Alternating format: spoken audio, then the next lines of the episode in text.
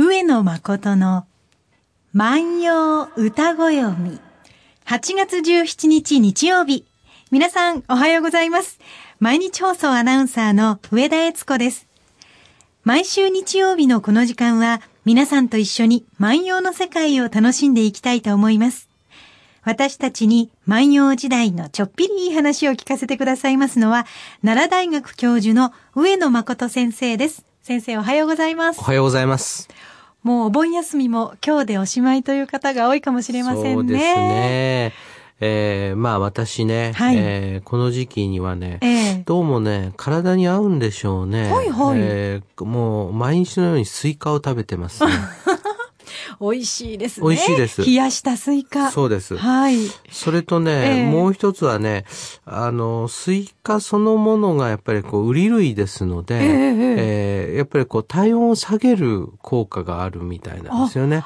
あの、水が多いですからね。そうなんですそうなんですはいはいはい。で、それもいいですしえね。えあの、やっぱりね、なんかこう、あそうですね、こう、あれを食べてるとね、えーこう、子供のようになってね、なんか子供の元気さをもらうって言ったら、ちょっと変な言い方なんですけどね。はい子供の頃食べたスイカは本当に美味しかった。美味しかったですようねん。。で、それをこう思い出すと、うんまたこう力が出るというか、はい。なんかね、あの、この時期には、あの、必ず女房にはもうスイカ買ってきてって言って、スイカを結構重くて買ってくる方は大変なんですけどね。大変なんですけどね毎日食べたくなります。スイカをいただいてますね。はい。で、まあ、夏休みと、えええーその夏休みももう後半戦、お盆を過ぎると後半戦そうですねあとという。2週間。うんうんそうですね。はい。これは私にとってはね、その子供の頃にね、えええー小学生、中学生の頃にね、はい。こう、やっぱり、こう、過ぎゆく時間をこう、惜しむうんっていうことをなんか教えるために夏休みがあるんじゃないかと思うんですよね。あと何日とあと何日。と、そうそうそうそう。その、考えてみればね、はいあの、我々はこう、常にね、ええその時間、過ぎゆく時間を惜しみながら生きていくのですが、はい。それを忘れてしまうじゃないですか、時間のことを。うんで、気がついてみると年を取っていたと。いやいや、こんなことではいけないというふうに思って、えええー明日からまた頑張らなければと思うんですが、はいえー一日経つともう忘れてるみたいな。でも、過ぎゆく時間をこう思い出すっていうことは非常に大変、大切なことだとそうかも思うんですよね。しれません。一日一日を大切にしようと思うのは、うん時間を考えた時ですもんね。そうですよね。はいあ、の、夏休みのね、うんえー一日の過ごし方、何時から何時までが、計画表って作りましたね。なんとかのうん学習の時間とかね書いた。書いた。休憩とかね。自由とかね。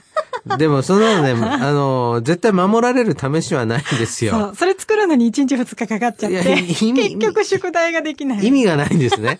意味がないんですが、うん人間はそのように時間を管理することが、はいい、かに難しいかっていうことを教えるための学習かなとかね。そうかもしれませんね。うん、いろんなことを考えますね。はい。で、今日はね、ええまああ、夏休みで、まあ、あ時間のことについて考える。はい子供のことについて考える。で、それは生きていくということについて考える。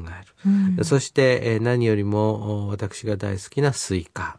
えーこういうことが全部入っている歌をねえーまああ、取り上げようと思うんですが、はいえー有名な山の上のオクラのコラを思う歌一首、その唱歌を読んでみたいと思います。はい。うりはめば子供をもほゆ、くりはめばましてしのはゆ。いずくよりきたりしものぞ。まなかいに元なかかりて安いしなさぬ。まなかいにもとなかかりて安眠しなさぬ。えー見ていきましょうかね。はいえーまあ、スイカと言いましたが、ウリですね。うんえーウリはめば、ウリを食べると、ということですね。ウリを食べると子供のことが思われる。はい。栗を食べると子供のことが思われる。うん栗はめば、栗を食べると、ましてしのはゆ、まして忍ばれる。で、これは、あまあ何かと言いますと、おそらく子供が大好きなものの代表。うんうんうんうん。まあ、あ売りもほんのり甘いですからね。はい。そして、えー栗は、まあ、秋の味覚ということでしょうか。うえーそして、これが、まあ、おやつのようにですね、だったんですか間食で食べられるということも意味があるでしょう。この頃から子供はおやつが好きだったんですうねん。こういうもの好きなんでしょうね。えーうん子供をもほゆ。だから、はいそれを食べるとうん、子供のことが思われる。はい。えー私はスイカを食べると子供時代のことを思い出す。はい。で、栗はめばましてしのはゆ、まして忍ばれると。で、いずくるよりというのは、あどこからかってことですね。どこからか来たりしものぞ、やってきたあものか、まなかいにっていうのは、はいえー目の前にということですね。眼前にもとなかかりて、で、もとなかかりてっていうのはもうむやみにちらついてということですね。うんチラチラするんでしょうね。えー安いしなさぬ。えーこの、お安眠することができないとこういうふうに言っているわけです。はい。で、この歌には、あ実はですね、えー台詞が、あ長い台詞がついていましてえね。え、えで、これをちょっとお訳しながら読んでみますとえ。ね、はい。えー釈迦如来様が、あそのお口を自ら、あそのお口でえー説かれたことにはですよ、うん等しく主女を思うこと、等しく主女を生きている民衆を思うことは、ラゴラのごとし。ラゴラっていうのはこれは、あーお釈迦様がですね、はいえーまだあ出家する前に、えーこの、おなした子供さんの名前がラゴラというですね。ね えーですから、あお釈迦様はあ一人の子持ちなんですよ。へえ、知らなかった事実が ここに。ここにあるんですね。はい。で、私はね、民衆を愛することは自分の一人子を愛するのと同じぐらいに愛するんだよと。うんこれはまあ宗教家として当然でしょう。はいまた時たばく、またお釈迦さんはおっしゃったと。えー愛は子に過ぎたりということなし。つまりですね、人を愛するということにおいてはね、まええあその恋人とかお母さん、お父さんいろいろあるかもしれないけれども、子供に対する愛情というものに越したものはない。うん。で、えー至極の体制すらもう世の中を極め尽くした聖ですらですね、はい。えーなお子供を愛する心がある。つまりね、えー東洋の聖人、聖というものはね、はい。えーその特定の人物を愛するとかいうようなことを離れてね、ええ、ええ。こう執着心から、すべての執着心からこう離れた無心の心にならなければいけない。はあ。ところが、ええ。そういうね、その達人ですらですよ。はいその、その無意、無心の境地に達したね、ええ。人間ですらね、子供についてはこれは別だと。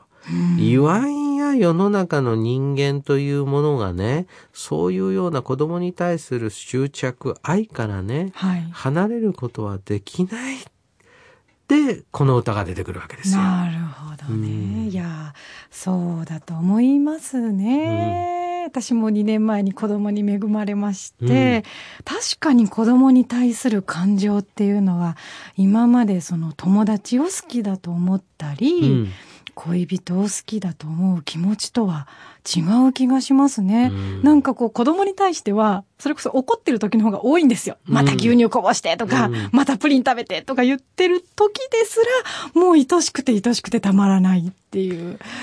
それはね、はいやっぱりね、私はこう、私もまあそうなんですけれどもね、ええーやっぱりその自分の子供を愛する気持ちというものはやっぱ何者にもこう変えられない、ね。そうなんですよね。で、そうであるがゆえにね、はい。えーその自らの子供のためにね、うんまあ不正をしてしまったりね。いろんなニュースがありますからね。えーその人を傷つけてしまったりね。はいえーまあ人間というのはこうあるわけですよね。うんで、そういうものからこう宗教というのは離れなきゃいけない、仏教を離れなきゃいけないと言いながら、いやいや、そんなもんじゃないよと。えーウリを食べるとね、子供のことが思われる。栗を食べるとね、まして忍ばれると。で、これはね、うんまあ一つ、その、聖の生き方としてね、はい。その、ものすごいその、囚われの気持ち、深い愛は囚われの気持ちだ。もう裏返しなんですね。はい深い愛というのはその、うんその対象に対して心が奪われると。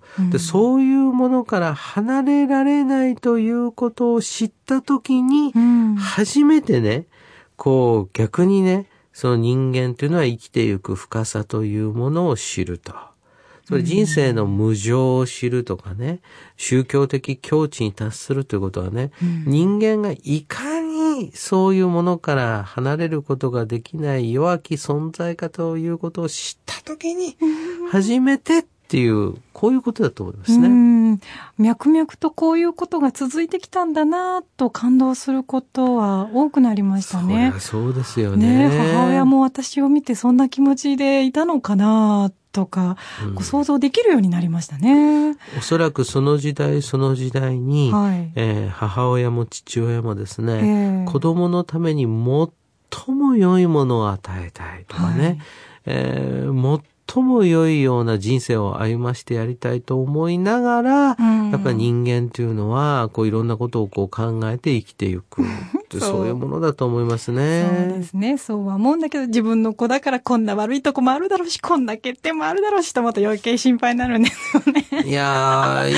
方でね、その、有名なね、教育評論家はね、えええー親はね、選べないですからね、あなたたちもっと、あの、肩の力を抜いていかないといけませんよ、なんてなことを言うんですよ。まあ、はいなかなかね、そうは言うもののというところがありますよね。ねで、一方で、我々やっぱり年を取ると同時にですね、うんえーやっぱり人の心というものがあわかるようになりね、はいえー親の心というものがわかるようになってくる。そうですねで、そうすると、今度親の心がわかるようになると、親を慈しむ心が生まれてくる。うん。そんなことあるんじゃないんでしょうかね。ちょうどお盆でこういうことを考える機会にもなりましたね。ああ、なるほどね。このあのそうですね。ええあの、私のところもですね、はいあの、お盆のね、えー供養でたくさん親戚が集まってきて子供が走り回ってましてね。ええでね、まあ、お坊さんの頭叩いたり大変なんですよ、そのお経の途中にね。あの、ところがね、うんそのお坊さんが言うにはね、はいやいや、いいですよ。明日につなぐことができます。そんなこと言ってました。はい。えーもう一度読んでおこうと思います。はい。うりはめば子供をもほゆ、くりはめばましてしのはゆ。いずくよりきたりしものぞ。まなかいにもとなかかりてやすいしなさん。ウリを食べると子供のことが思われる。栗を食べるとさらに子供のことが気にかかる。